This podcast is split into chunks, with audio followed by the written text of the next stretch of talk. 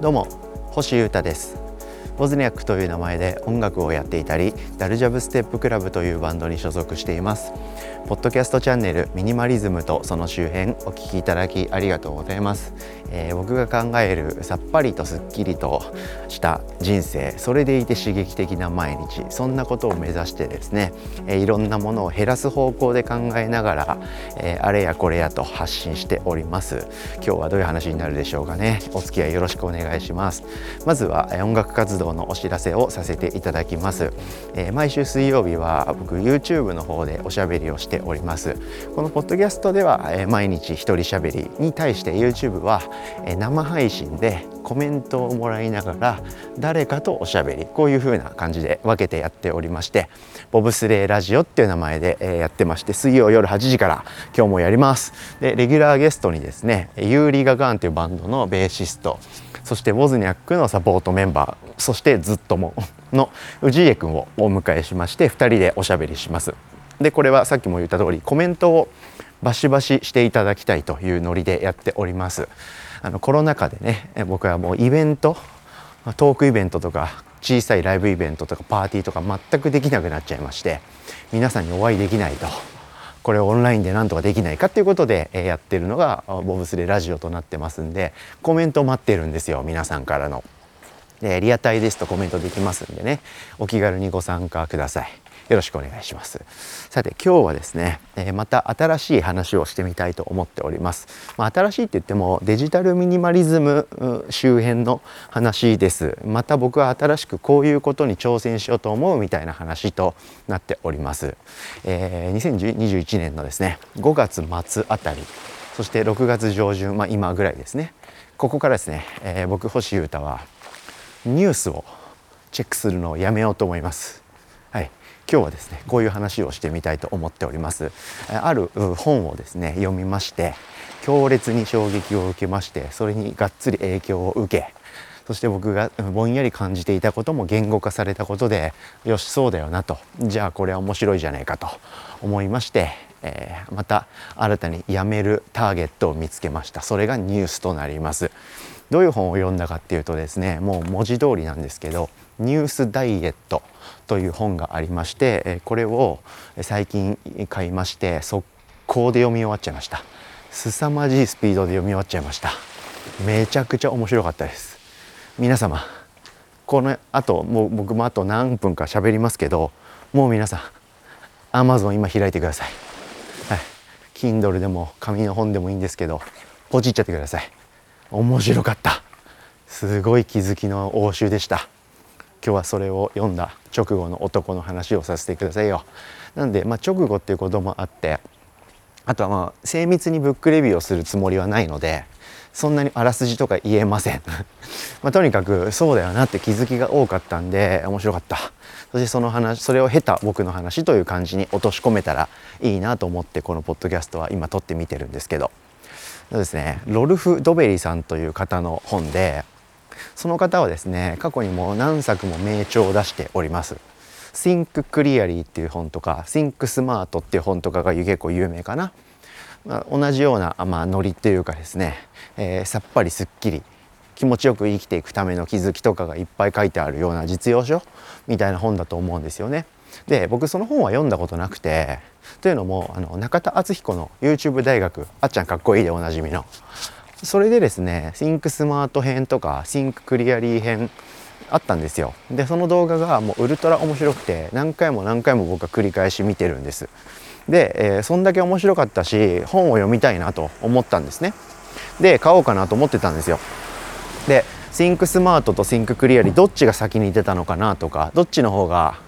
え、評価多いんだろうなとか見ようと思ったらその同じ著者のですね最新作が出てたることを知りました。でそれがニュースダイエットだったんですよ。で結構僕最近のなんか自分の中の流行りであの本最近出た本を読むっていうの結構流行ってるんですよね。割と名著って言われてる本って、まあ、言うても数年前とかに書かれた本を見つけることが僕今まで多かったんですけど2021年に出た本とか、まあ、訳されたのが今年で出たのが今年だと思うんでまあ去年とか一昨年ぐらいの本かなと思うんですけどニュースダイエットって。まあ、とはいえ結構近年に出た本だと思うしあじゃあなんか最新っぽいのいいなっていうことで、えー、まだ内容をあんまり知らないっていうこともあるんで「ニュースダイエット」っていう本から読んでみることにしました。非常に面白かったです。で、えー、どういうことを書いてあるかっていうとですね、まあ、すごくいろんな角度からニュースを控えようというふうな提案がロルフ・ドペリさんからされるっていう本なんですけど簡単に言うとですね、えー、いろんなメディアから放たれているニュースってあるけどそのニュースのほぼ全部僕らの人生と関係ない。だからもう見る意味ないと。まあ見る意味ないっていうかそれを見てる暇なんてないんだと。そういうノリの本でした。そういうことに時間を使うのではなくてもっと時間を使う気持ちを使うべきことがみんなにはあるはずだ、まあ、もちろん私にもあるしみたいなことを書いてある本という感じでした。まさにミニマリズムとその周辺って感じしませんか？僕はですねそういう考え方の人すごい好きで僕ももっとそういう風になっていきたいんであそういうことは学んでいきたいと思ってるんですよ。で、えそれにその上でロルフ・ドベリさんが相手取ったターゲットがニュースだったわけですね。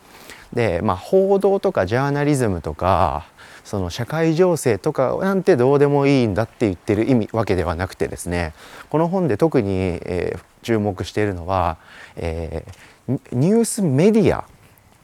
のことですね。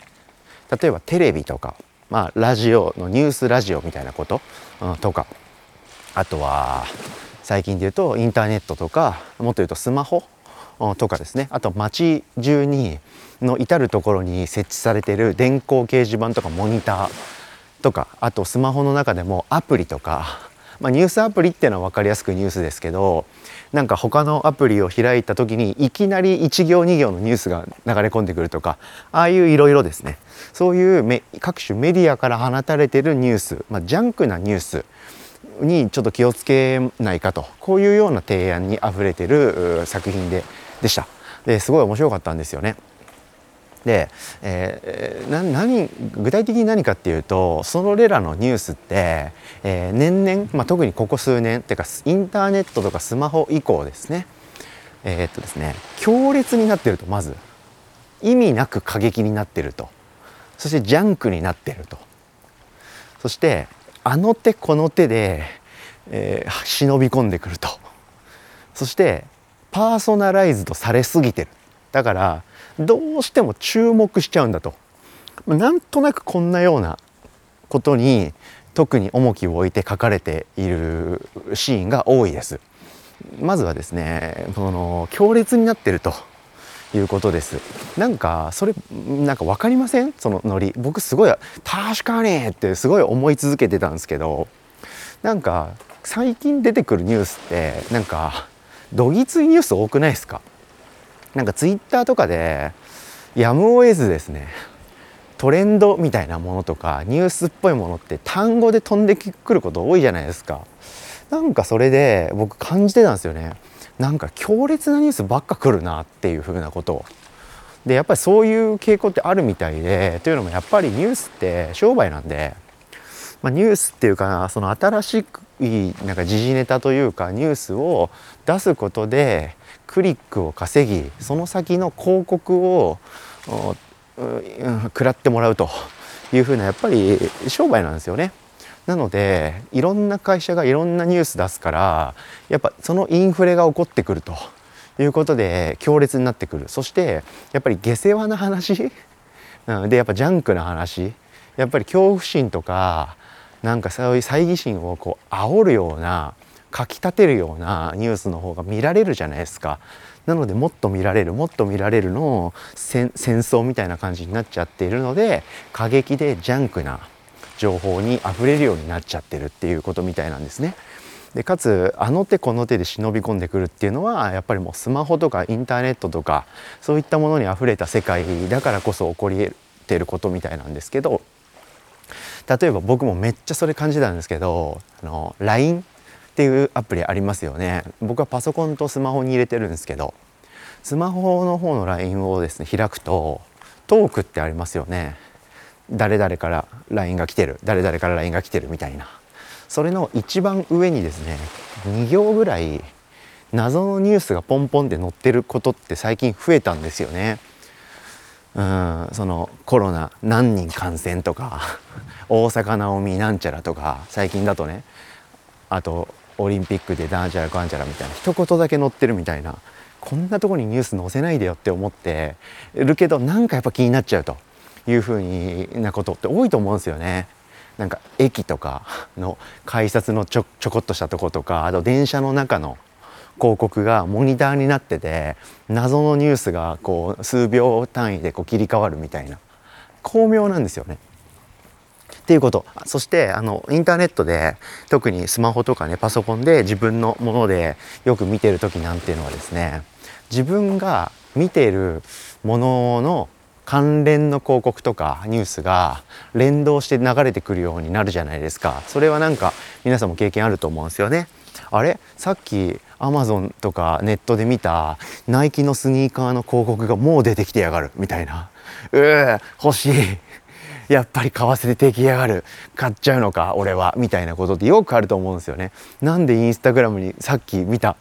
広告がもうここに出てきてるのかみたいな。あれですよね。もうネットのアルゴリズムの罠みたいなことだと思うんですけど、まあ、こういったことでですね非常に僕らはニュースをあらゆるところから取り入れちゃってるようになってると、うん、そしてそれが強烈だし自分に割と関係あるっぽい話題あるっぽいニュースっぽいものがすごく流れてくるようになっちゃったからそっちに気が散っちゃうんだと。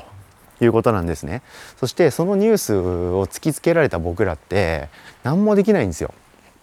うん、そのオリンピックが開催されるとか延期なのかどうなのかみたいなあるじゃないですか。その今議論ね。ワクチンがなんじゃらみたいな。それをいくら知ったところで僕らってあじゃあどっちにしようって決められないじゃないですか、うん。まあ、そういうこと？みたいですね。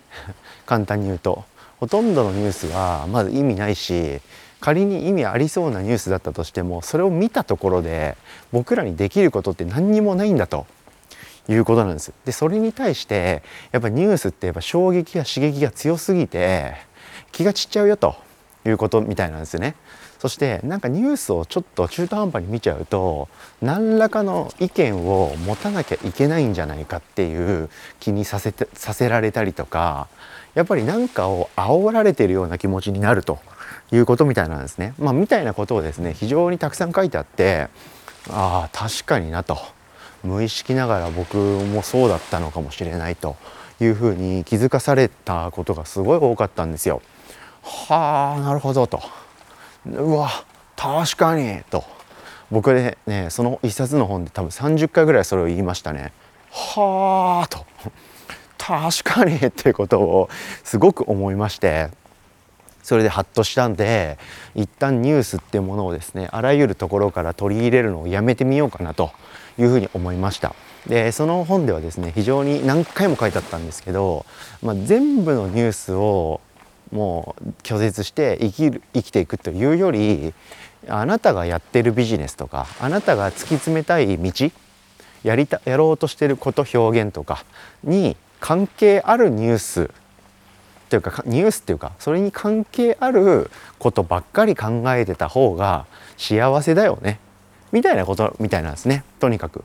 なのでやっぱりミニマリズムっていうかエッセンシャル思考の賜物だと思うんですよね。それに集中要は能力の輪ってよく言われますけどその自分の能力の輪をしっかり理解してその中で生きる